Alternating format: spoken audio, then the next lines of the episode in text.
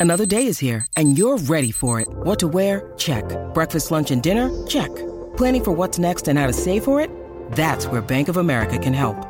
For your financial to-dos, Bank of America has experts ready to help get you closer to your goals.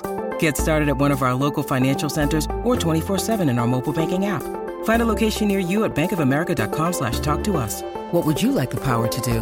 Mobile banking requires downloading the app and is only available for select devices. Message and data rates may apply. Bank of America and a member FDIC. When you need mealtime inspiration, it's worth shopping Kroger, where you'll find over 30,000 mouthwatering choices that excite your inner foodie. And no matter what tasty choice you make, you'll enjoy our everyday low prices, plus extra ways to save, like digital coupons worth over $600 each week. You can also save up to $1 off per gallon at the pump with fuel points. More savings and more inspiring flavors make shopping Kroger worth it every time. Kroger, fresh for everyone. Fuel restrictions apply. Cavalry Audio.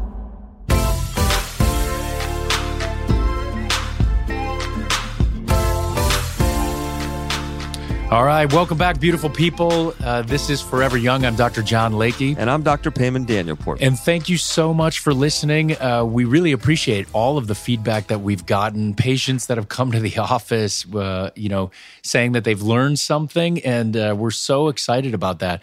Um, keep your questions coming because uh, these uh, podcasts are basically built off of what the crowd wants. Absolutely. And we love your questions and makes us feel good that you're listening. Amen. Uh, so today is actually a really fun topic, and it's uh, one of Dr. Danielpour's specialties. And I think it's really, uh, you know, this is something that is, you know, all of the questions that we get for post mommies, um, you know, for people just during the aging process, or even younger individuals that suffer from, you know, saggy breasts. And so the idea today is we are going to talk about how to treat the saggy breast. So we're talking about breast lift and AKA mastopexy. Absolutely. And, and we're going to talk to you about all the different types, what you can expect, how we do them, uh, the gimmicks that you shouldn't fall for, um, and how we can replace volume and, and really kind of dispel some myths and, and educate you on what breast lifts are really all about. That's right. And and uh, you know what we first and foremost what we will do is kind of go over what causes this in the first place. There is a certain classification and that's how surgeons really dictate or determine the proper treatment and then uh, go into some of the some of the options whether it's um, you know minimally invasive uh, non invasive, minimally invasive, and then on the more invasive side. And um, you know, I think that Dr. Danielpour, can, you, you can definitely uh, go into these in great detail. And so um, you could talk about this forever, but I think what we'll do is we'll kind of give you some of the main points what to ask, what we're looking for, and ultimately what your options are. So, first and foremost, what causes, you know, this sagging type of breast? And, and, and it's interesting because you know when you look at some some statistics that are out, a new statistics just came out from the American Society of Plastic Surgeons show that breast lifts have grown seventy percent since the year 2000, which are really outpacing breast implants two to one, which is interesting. Mm-hmm. Um, and and you know breast lifts, the main reason for them is due to some sort of deflation, or it could be weight loss, it could be pregnancy, it could be loss of of elasticity over time. And just mo- the way you're born. And then exactly, and then the one thing is just some people are just born with breasts that are a little bit saggier. Now, mm-hmm. one of the most common questions that, that's asked is, well, if I get a breast lift, am I also getting a breast reduction or vice versa? And it's an interesting question because a breast reduction almost always, almost always will cause will also have a breast lift. Probably 90 plus percent of the time, most people mm-hmm. that need breast reductions will also have a breast lift. But a breast lift will not always make your breast smaller. It may by a very small amount very small percentage, but it's never going to make your breasts larger or smaller just a lift by itself. And towards the end of this podcast, we'll talk about how you can add volume as well with a breast lift. But that's one of the most common kind of questions people ask. Hey, am I getting a breast reduction? Are they going to lift my breasts as well? And yes, absolutely. So some of the things that happen, we'll just talk about. Uh, you know, the on average. So there's the aging breast, and uh, which is probably the most common. Um, you know, because it's either been, as you said, through pregnancy, through weight loss, you know, weight fluctuations, things like that. We have an excess of skin. We have a paucity or lack of breast tissue. And then there are certain things that can happen and, and contribute to it, such as uh, we call them striae, which are stretch marks in the breast. And, um, you know, we've said it before. It's almost like, you know, when you lose the reins of the horse, uh, any type of volume tends to fall. Um, sometimes there's larger areolas, and whether you're born that way, whether the breast has stretched and deflated, whether it's from pregnancy, um, there are all kinds of different changes to the breast. And so the goal is, you know, it's interesting because you know most of our treatments are geared towards a particular uh, study that was done you know a long time ago which showed what the so quote unquote perfect breast is. And so we base our surgeries based off of that per, these different parameters. And it's interesting because each of us as surgeons we have our own aesthetic. Same thing for a nose same thing for you know uh, other surgeries. Um, and so I'm I'm so excited to pick your brain on on what that is. But the first thing that we look at, so when someone comes in, uh, you know, we take a- adequate measurements. You know, where we take measurements that are from the sternal notch, so right by the neck, to each nipple. Then we take one from the nipple down to what we call the inframammary fold, the fold of the breast. And then you take the width of the breast and then you assess the amount of pinch to see whether there's uh, an adequate amount of breast tissue because sometimes you can't just do a lift. I mean, if you if you do the lift and remove all that skin, which is usually what's filling out uh, an extra cup size, um, sometimes you'll have nothing left and except for scars. And so, um, you know, things that we ultimately look for, uh, it's something called the Regnault, uh, classification. And so we start off as where there we let's say we draw a line on the breast and it's really at the inframammary fold. And then we say the normal youthful breast is the breast tissue as well as the areola uh, and the nipple are above that line. A grade one ptosis, P T O S I S, which is a sagging of the breast, is essentially where we start to get the uh, uh, you know breast tissue that falls a little bit below that line, but the areola and the nipple are still above it. A grade two is where the nipple and areola and the breast tissue are at that line. So we say the nipple areola complex are really at that line and breast tissue has fallen below. And then the grade three is where the whole nipple areolar complex is below that line. It's below the inframammary fold and it's the lowest point of the breast. Now there is another stage where we have pseudoptosis. You know, people have tried to add this part to the classification. So a grade four is where you have more pseudoptosis, where the nipple itself is at uh, you know, at or above the line, but a lot of the breast tissue falls below it. And so, uh, you know, I think that, uh, again, our treatments are based off of uh, these generalized classifications. And it's very interesting because with with that, um, there hasn't been a whole lot that has changed over the years. Um, the one thing I will say though is each individual is very different and and has different desires and and you'll come in and and the way we we mark a mastopexy or where we put the nipple position I had a patient yesterday said, I don't want my nipples too high. I want them lower on my chest. And it's very interesting because we look at everything very textbook. But what Dr. Layke said is, I'd like to take your view on it because all of our aesthetics, the way we look at things are very different. Mm-hmm. So, um, you know, some plastic surgeons like to do things one way and some some like the uh, other some people like very big breasts some people like very small breasts mm-hmm. and you have to really kind of figure out that your aesthetic goal is going to match that practitioner um, you know not everyone's going to come here and see us but what we do try to teach you is when you're looking for somebody who to do your breasts make sure that they are understanding what you're looking for and that's one of the mistakes i made early on in my career mm-hmm. I always thought, hey, if someone's coming in for, for example, a breast reduction, I'm going to take out enough to make her feel better, but also keep a really pretty breast. Mm-hmm. Some people don't want that. And and I learned over the years that you really have to listen to who your audience is and who the it's really a customer is because that patient is looking for something in spec- you know in particular. And in the beginning sometimes i made breasts not small enough mm-hmm. and i'd have to go back and make them smaller. And now i really sit there and talk to people at length exactly. Show me pictures. Show me how because ultimately you want to do this once and get it done. You know, it's interesting because you're right because we've had patients before that have said, "Listen, cut them off. I don't want them." You know, they, and other people who say, "Look, I I just want to wear I don't I don't want to have to wear a bra."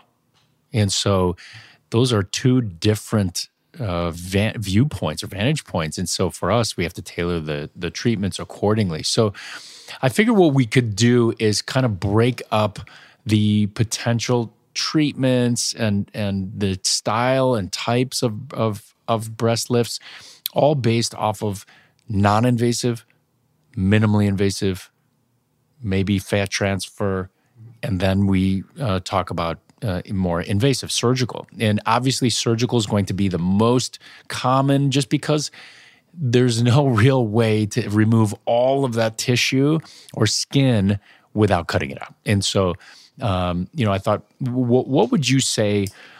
What would you say your go-to would be? Let's say it's a young female. You've got a 21-year-old female or 20-year-old female. She's in college.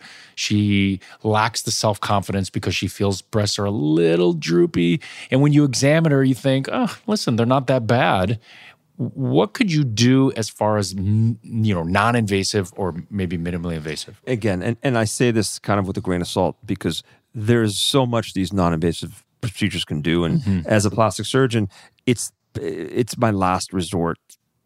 If somebody doesn't want to have surgery, obviously, mm-hmm. um, so any type of skin tightening procedure, we personally in this practice love Morpheus. Mm-hmm. So it's an external heat-based, radio frequency based, and we've talked about this on, on other podcasts that does basically microneedling and radio frequency to try to get some collagen production, dermal contraction, and really just kind of thicken the skin and, and give you a little bit of a lift. Now, there's studies that show by using it, you can get a little bit of a lift. Mm-hmm. Your nipple's not going to be pulled up by multiple centimeters, but we're talking more millimeter kind of a little bit of tightening, a little bit of Sure, you could probably get five millimeters, maybe even a centimeter, which is significant in someone who's got just a little sag to it. And, and and I notice even in our surgical procedures that you automatically do this as an adjunct uh, to improve the quality of the skin because the bigger they are, the faster they fall, and, uh, and you know if the skin quality is not good, I just noticed that you do that. Absolutely, and and the problem is, you know, and, and you know this with with face, with facelift surgery, you're only as good as what you're working with. If the if the skin envelope, if the skin quality is really poor, if this, let's say you're you're operating on a, a massive weight loss patient who's got really bad ptosis and their breasts are sagging significantly. Well, here's the thing, and this is something that I just had a patient talk to her last week. You can make it as tight as you want it's going to sag again because the reins to the horse, like we talked about, they're gone. So what's holding everything up is that dermal uh, integrity or the strength of your dermal le- level of, of your or layer of your skin. Um, and most of these people that have had their skin stretched out due to pregnancy or, or massive weight loss or or genetics, sometimes it's really hard to fix that. So if we use something like Morpheus as an adjunct, especially during surgery, it's amazing because you give it a little bit more of a chance. I also like to use the fractionated pico laser um, that's been you know shown to help with some stretch marks.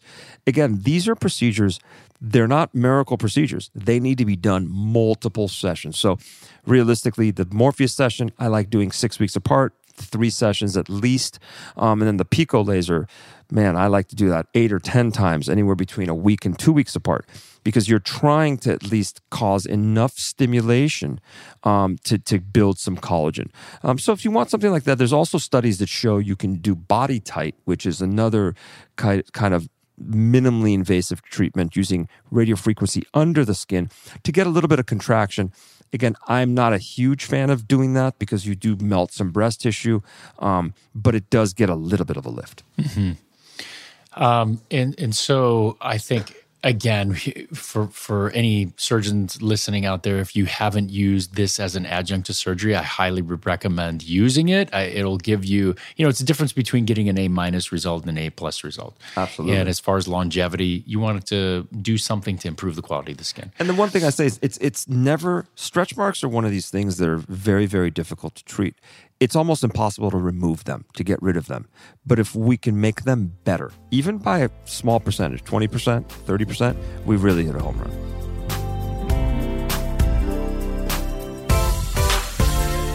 This is Dr. John Layke at Forever Young. Hope you're enjoying the show. Dr. Danielpour and I will be back after a quick break.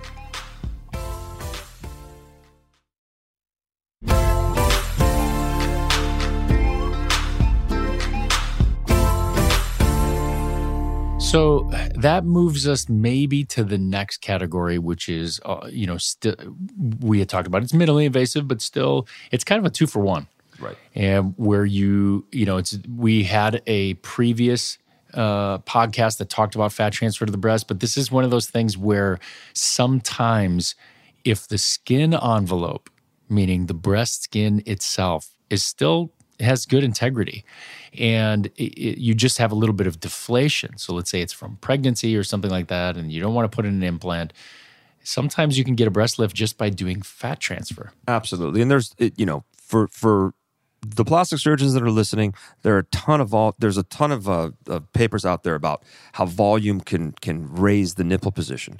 Um, but we'll talk about fat first, then we'll talk about uh, breast augmentation.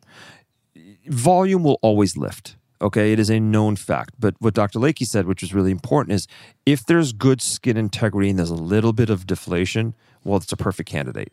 Instead of putting scars on the breast, what we can do is fill the breast out. And what that does is volume will raise the nipple position just enough and fill the envelope out enough.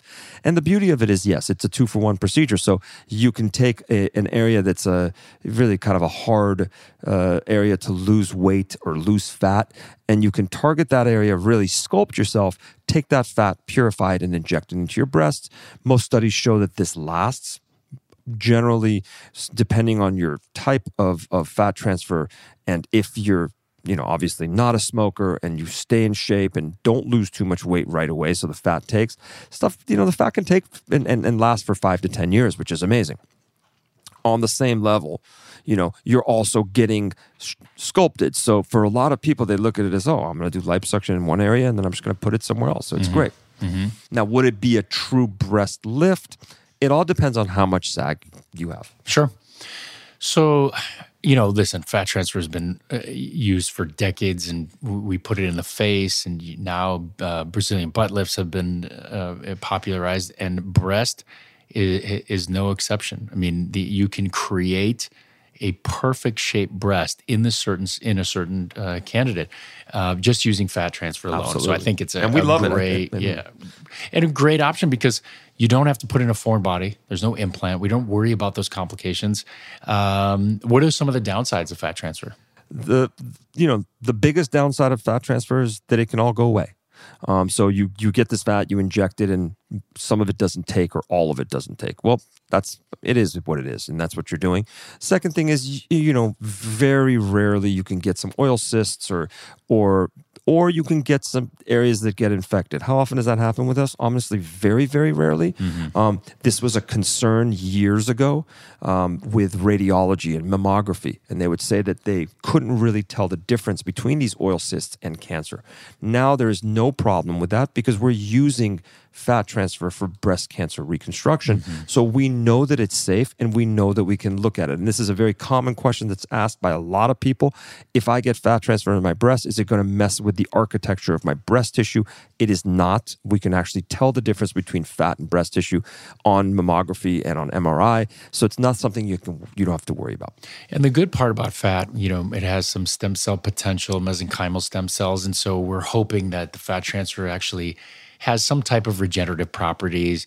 Um, it we know that in radiated breast tissue for breast cancer that it improves the quality of the skin um, and reduces complication rates and things like that. So we know that using this fat helps to quote unquote rejuvenate the breast itself Absolutely.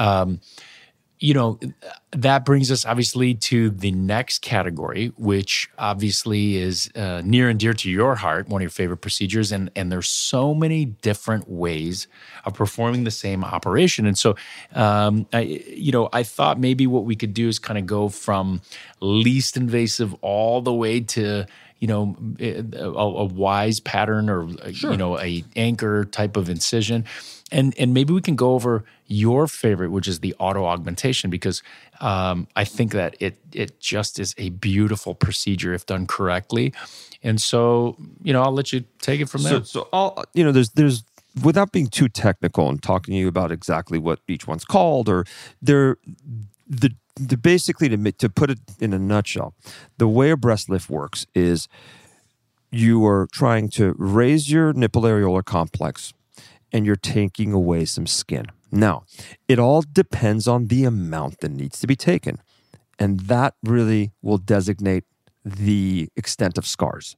So um, you can you know, uh, and it, it should. It should. Uh, what we have seen in the past, and obviously, you know, if we're doing a revision on something that's already been done, and they, you know, they say it's quote unquote botched, is because someone who only does one particular type of breast lift on the wrong individual it will just never work. So, and one of those I think we can start with is the circumareolar, the, the, circumareolar Benelli lift, or yeah. you know, trying to avoid scars on the breast. So they just do, a, you know, right around the areola. What are some of the issues that we see with that? So, if I could tell you one of the most common complications or patients that we see um, is this periareolar or circumareolar or, or Benelli or anything that's basically just putting the scar around the areola. Mm-hmm.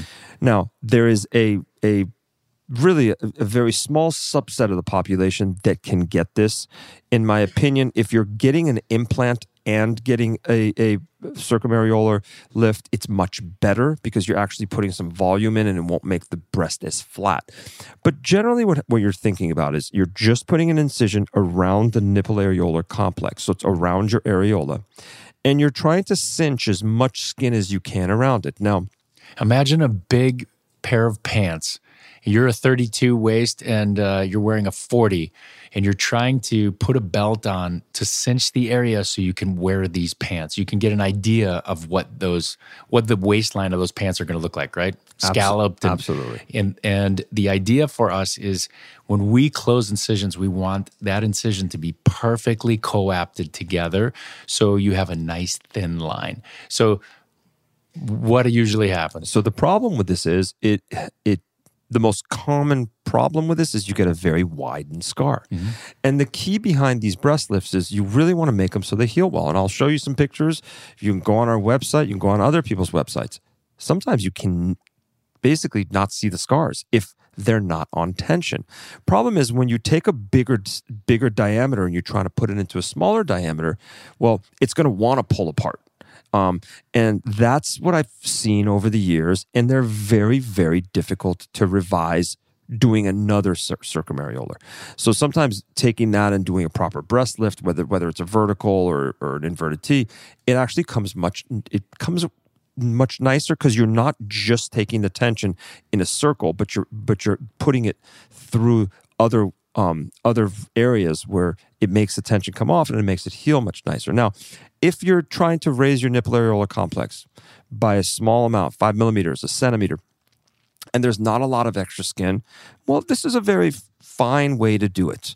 Um, how, I know, I know. But, you know, it's interesting part. Most papers say by if it's less than two centimeters, you can yeah, do it. But you would err, much. yeah, you would err on the one centimeter side or less because um, you really want it, the whole idea is this. Let's say you lift the breast, you make it perky, it's uh, it's got a great shape, and then the areola widens to the point where it's you know a third of the breast. It just it doesn't look good. It never looks so, good. I mean, and, and again, it, you know, then you try to microneedle it and then you try to laser it, and it just doesn't come out that well. Mm-hmm. So unless you're that perfect candidate, which is very rare, that's not something. And there's also something called a crescent lift, where you can just take a tiny little crescent of skin from above uh, the areola to lift it, and that's a very small subset of the population. I do that on people that have very asymmetric breasts, where one side needs to be lifted by five millimeters to look like the other side, and you can do those things, and you can get really creative.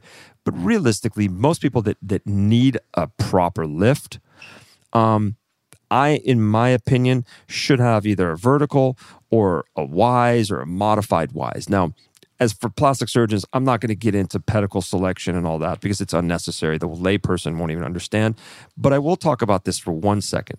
Most people that come in and, and want to know about this procedure will say to you, So, doctor, what do you do with my nipple? And, and really, the, the it's really it, it, it's a complex of a nipple and an areola that all come together.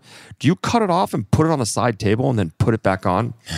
now, this is important. This is important, guys, because no, we don't. We, I mean, there is a procedure called a free nipple graft, but honestly, we've never done that in practice. I don't think ever will. In residency, maybe did a couple, but um, the way we do this so it is a successful operation so the sensation's intact and hopefully the muscle function of the areola is intact is by keeping your nipple and areola complex attached to an underlying piece of breast tissue and dermis, um, which is, for, for lack of a, a, better word, is dermal glandular. Okay. Um, and there are different ways you can do it. You can have it come down from the center of the pedicle, from the bottom of the pedicle, from the top of the pedicle, from the side of the pedicle.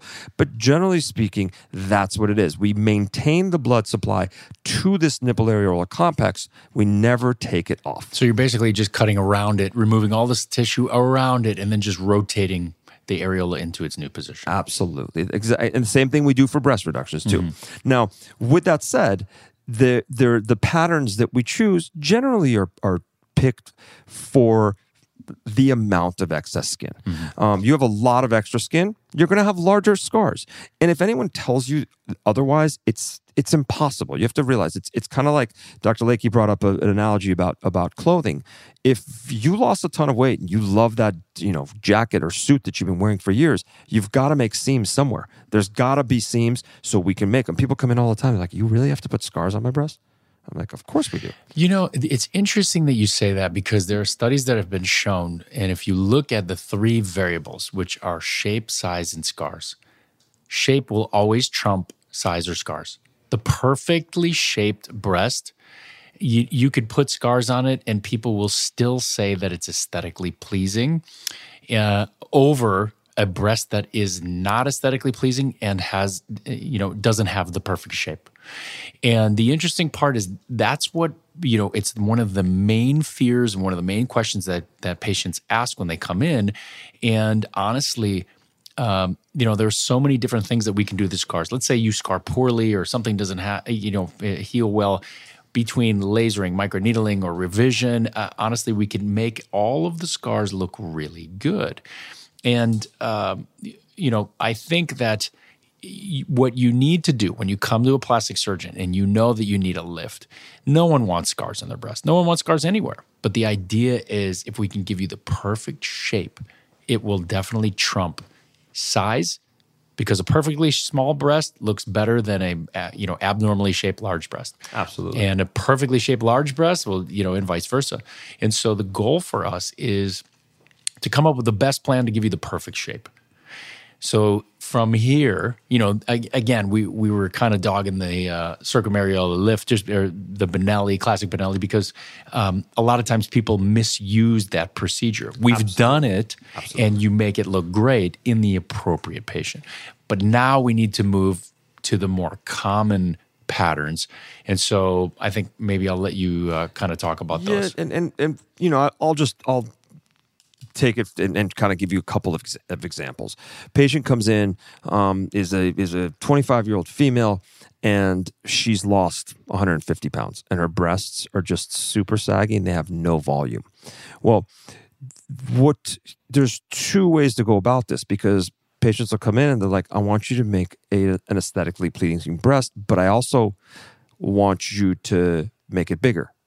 So then you run into the fact that okay, we're going to give you a breast lift, most likely do some kind of modified modified wise pattern, which means the the scar will go around the areola, will come straight down like a lollipop, and then go along with the curve of the breast. The so, anchor, the so traditional anchor, anchor, anchor, upside down T, you know, anything like that. And then it's plus or minus volume. So how are we going to add volume? Now, the best and most traditional way and the most predictable way is a breast implant. So this is now called an augmentation mastopexy. Would you breast- still say it's the best way in in certain individuals, or you know, because it's predictable? because it's predictable, it's still the go to. I love putting fat in, I do. But for example, a massive weight loss patient, I think you may not have enough fat to even get. Um, so some of these people, yes, I think. But the key here is making sure that it's not too big because you have to really make sure you pick the right size implant because it's like what you said before.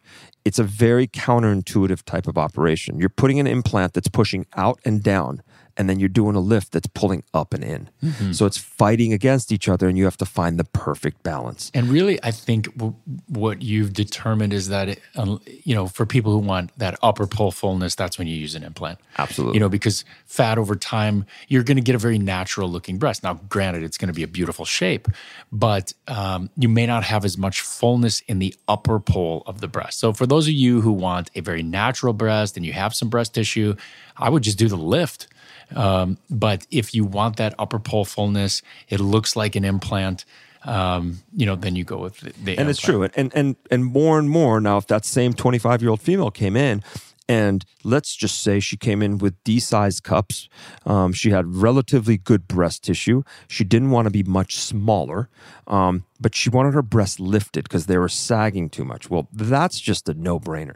We do what's called an auto augmentation. Use in the breast tissue that's really causing the most of the sag, which is at the lower pole of your breast, and super basically take that and make it into an implant. Use that piece of breast tissue.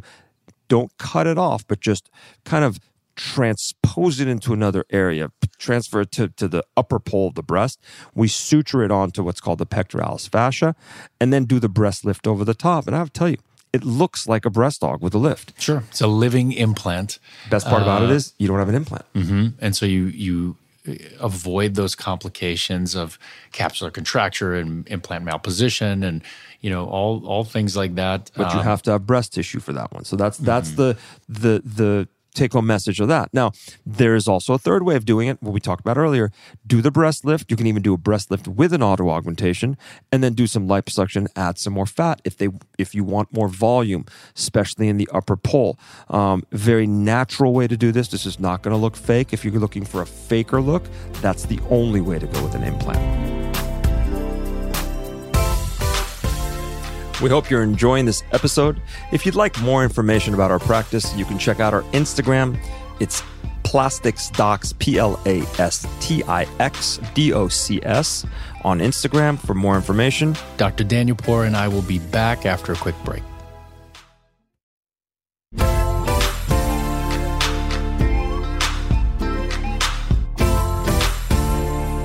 Now, you know, some of the most common questions that are asked um, Uh, how do we, what size areolas do we make for people?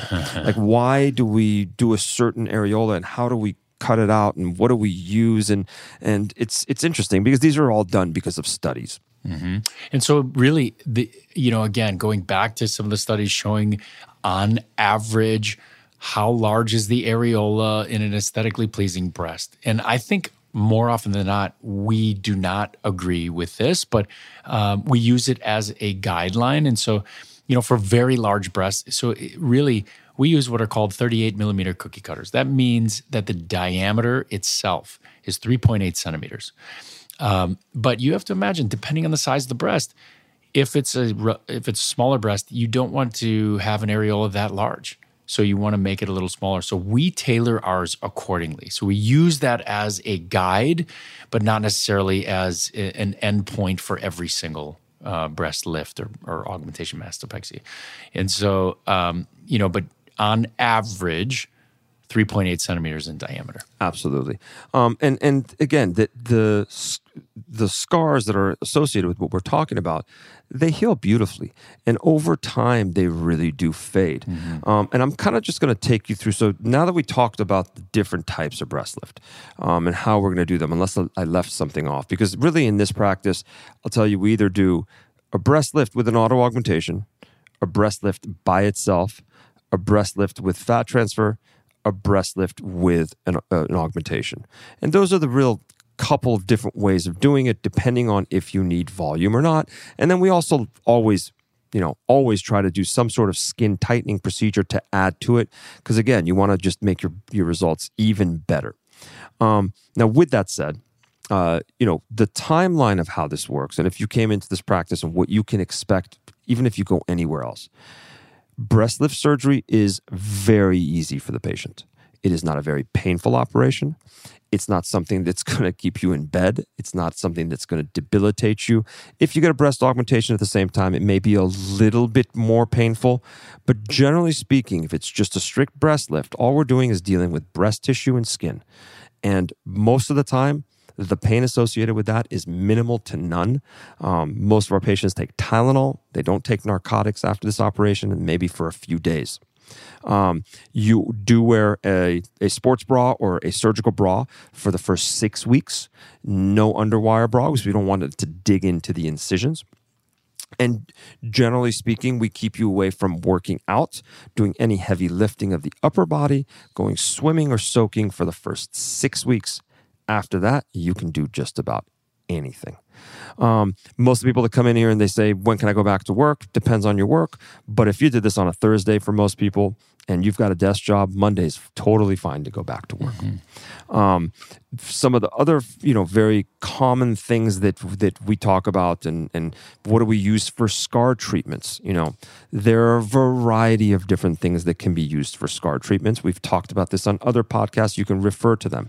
However, for breasts, my go-to will always be something called Embrace. The Embrace Scar Therapy System is really it's the best level one um, data that's come out against scars. I mean, it works beautifully.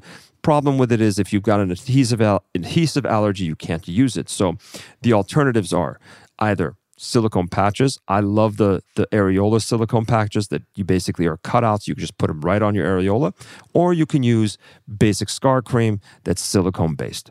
And that's really we like to we like people to, to take care of those and, and really treat those scars for the first couple months. Mm-hmm. Normally like to wait anywhere between six and twelve months prior to any type of scar intervention, meaning either lasers or microneedling, unless we can see there's something going on, like there's some keloids or something. We don't really touch them. Let your body do its own thing for a while. Mm-hmm. Yeah, I mean, uh, I, I think that's the good part about having several different modalities to treat scars is that we're never concerned. I know it's one of the major concerns of patients coming in, but uh, at the end of the day, if we can camouflage those scars, um, you know, I think that uh, it's it's a it's really not an option. I mean, n- not an issue. I completely agree. And, and again, I, I, I told a story to someone the other day. I saw a patient that we did a breast lift on long time ago. Came back to say hi. She left the country. She came back to say hi.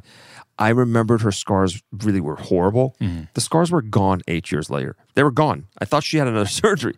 I'm like, did someone fix your scars? No, they were gone. So scars do fade over time. Um, the longer you wait, the better they get. Um, and you have an idea of it, even you know, for those of you who have ever sustained a laceration as a child, uh, especially on the face or arm or something like that, and then you come back as an adult and look at your scar. It's very rare that it's still ugly and raised and pigmented. It usually, you know, uh, by that time has really disappeared, unless um, you know it's over a joint and even then or unless it's uh, tethered to something below you know and uh, let's say you have a scar that's on your face it tethers down below every time you smile you see it. Um, unless there's some intervention there obviously that's not going to improve but the texture and the color definitely will. Absolutely. Um, and and you know some of the most f- uh, frequent questions and i'm going to go over a couple little things. You know are are the demographic that gets a breast lift um, probably the, the most common patient that walks in as a post pregnancy you know somebody a mommy who's breastfed three or four kids um, and and they come in because they want to restore their pre pregnancy body. It's a part of our mommy makeover. We do it all the time. The reason i'm telling the story is is is the younger women that come in here the younger girls girl that's 18 that's going to college doesn't like the fact that her breasts sag. One of the most common questions is am I going to be able to breastfeed if I do this mm-hmm. operation? And, you know, I say this because it's happened in the practice. operated on a lady recently, a couple, maybe about a year and a half ago. She said she was done having babies, did a breast augmentation and a lift, came back two years later, told me she had another baby and she breastfed the baby. I'm not saying it works for everybody, but if you could breastfeed before and the breast lift's done properly and you maintain a nice pedicle, and, and there should still be some milk produ- milk production. Um, you know, there's there's there's about somewhere around 30 35% of the population that can't really make much milk. So if you're in that kind of number, um, whether or not you have the breast lift or not, it doesn't matter. So most people can maintain it. Um, the sensation to the nipple areolar complex and the muscle function should still be intact. Um, it may take six months to come back. It may take even up to a year to come back. But most people that have these breast lifts or breast reductions, they they still maintain sens- sensitivity without a problem. So, you know, looking at everything that you've said, I mean, obviously, when you come to a plastic surgeon's office, you obviously, I would go to a board certified plastic surgeon, make sure that they do a lot of breast surgery. And, and one way to learn that is by looking at their before and afters, whether it's on their website or in the office.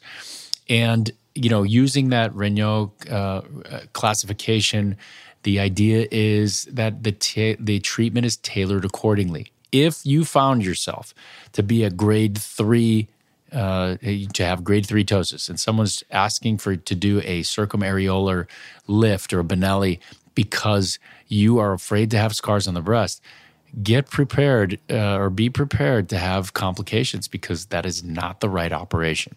The whole goal behind this is that each of these procedures are that we have discussed are based off of your preoperative measurements and shape to the breast. And then what your desired outcomes are. I mean, you know, everyone has a, a, different desired outcome. Some people just want to be smaller and perkier. Some people want to add volume and be bigger. Um, but the goals are essentially the same to create the best possible shape. Absolutely. And and, and remember, just like all of the pexies that we do or all of the lifts that we do as plastic surgeons, it's not going to last forever. Um, and it depends on your skin quality. It really does. Now, is it going to sag back to where it was before? Well, depends. Depends if you have really bad stretch marks. Some people, their lifts will last forever. Most of the time, if someone asks you how long does any type of lift last, depending on which plastic surgeon you talk to, mm-hmm. anywhere between 10 and 20 years. So some people will tell you 10 years, some will take 15, some will tell you 20. Um, if you take better care of yourself, if you wear bras, supportive bras, all the time. The more you the the less you let gravity take over, the more your breasts are going to stay where they are.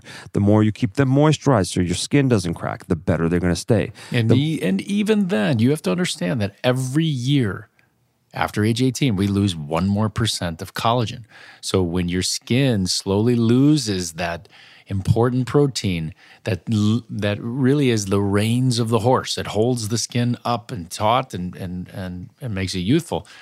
Each year, it gets weaker and weaker. Absolutely. Um, so so a couple take take home messages so we don't talk to forever because this is one of those those topics we can really talk forever and ever. Um, number one, uh, breast lift procedure is a very good procedure. It is a very effective procedure when done by a board certified plastic surgeon. Please listen to what I said because I could tell you stories about walking into operating rooms and watching people that don't know what they're doing. Um, and this gets very, very kind of dirty. Mm. So go to someone that does a lot of these. Um, go to someone that's very comfortable with doing different types of breast reductions. I'm saying breast lifts and reductions. So they can not just do the same thing for every single person, but individualize you. And a couple of things that, that I want the general public to understand is it is a difficult uh, case because most people don't have exactly the same breasts. Mm-hmm. And what I like to tell people is we like to make them look as close to each other as possible. They're not twins, they're sisters, or maybe even cousins. Um, and sometimes when you do these procedures, depending on how big of a lift you need or or reduction you need sometimes you may need to do a little tweak later maybe you need to take a little bit more skin from one side it's not that something went wrong it's because there was a very big discrepancy between the two sides and mm-hmm. maybe you know you had a little more sagging on one side So remember remember these things and and again the the one thing I would do is make sure you're on the same page with the surgeon. Make sure they understand your aesthetic because some people like to go much bigger. Some people will like to go much smaller. Some people, like we talked about earlier, be on the same page. So if for some reason something doesn't go the way you want it, you can actually have a discussion with your plastic surgeon and tell them, hey, listen, this is really what I wanted.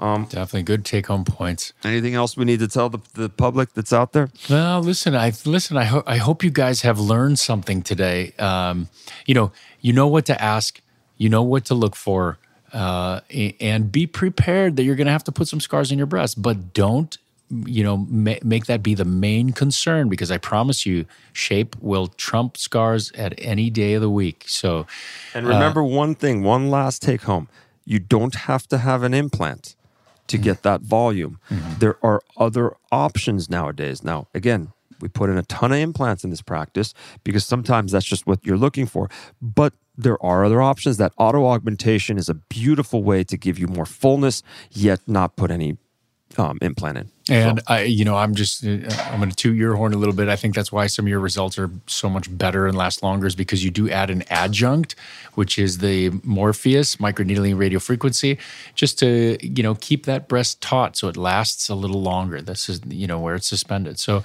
use as much technology as you can. Yep. It, it's, it's only out there to help us. It's not there to hurt us, but also remember that it's not magic. So some of the technology that we do talk about, I don't think can solely be used for some of these procedures. Yep, definitely. So, listen, uh, thank you so much for listening to us. Uh, again, I hope you learned something today, and uh, definitely send more of your questions in and uh, give us some some honest feedback. We we really appreciate it. So, once again, this is Forever Young. I'm Dr. John Layke. I'm Dr. Payman Danielpour. You can listen to us on the iHeartRadio app, Apple Podcasts, or wherever you listen to your podcasts. Peace. From iHeartRadio, Forever Young is a Cavalry Audio Golden Hippo production. We are produced by Brandon Morgan. Josh Windish does our editing and mixing. Payman and I serve as executive producers along with Dana Brunetti and Keegan Rosenberger.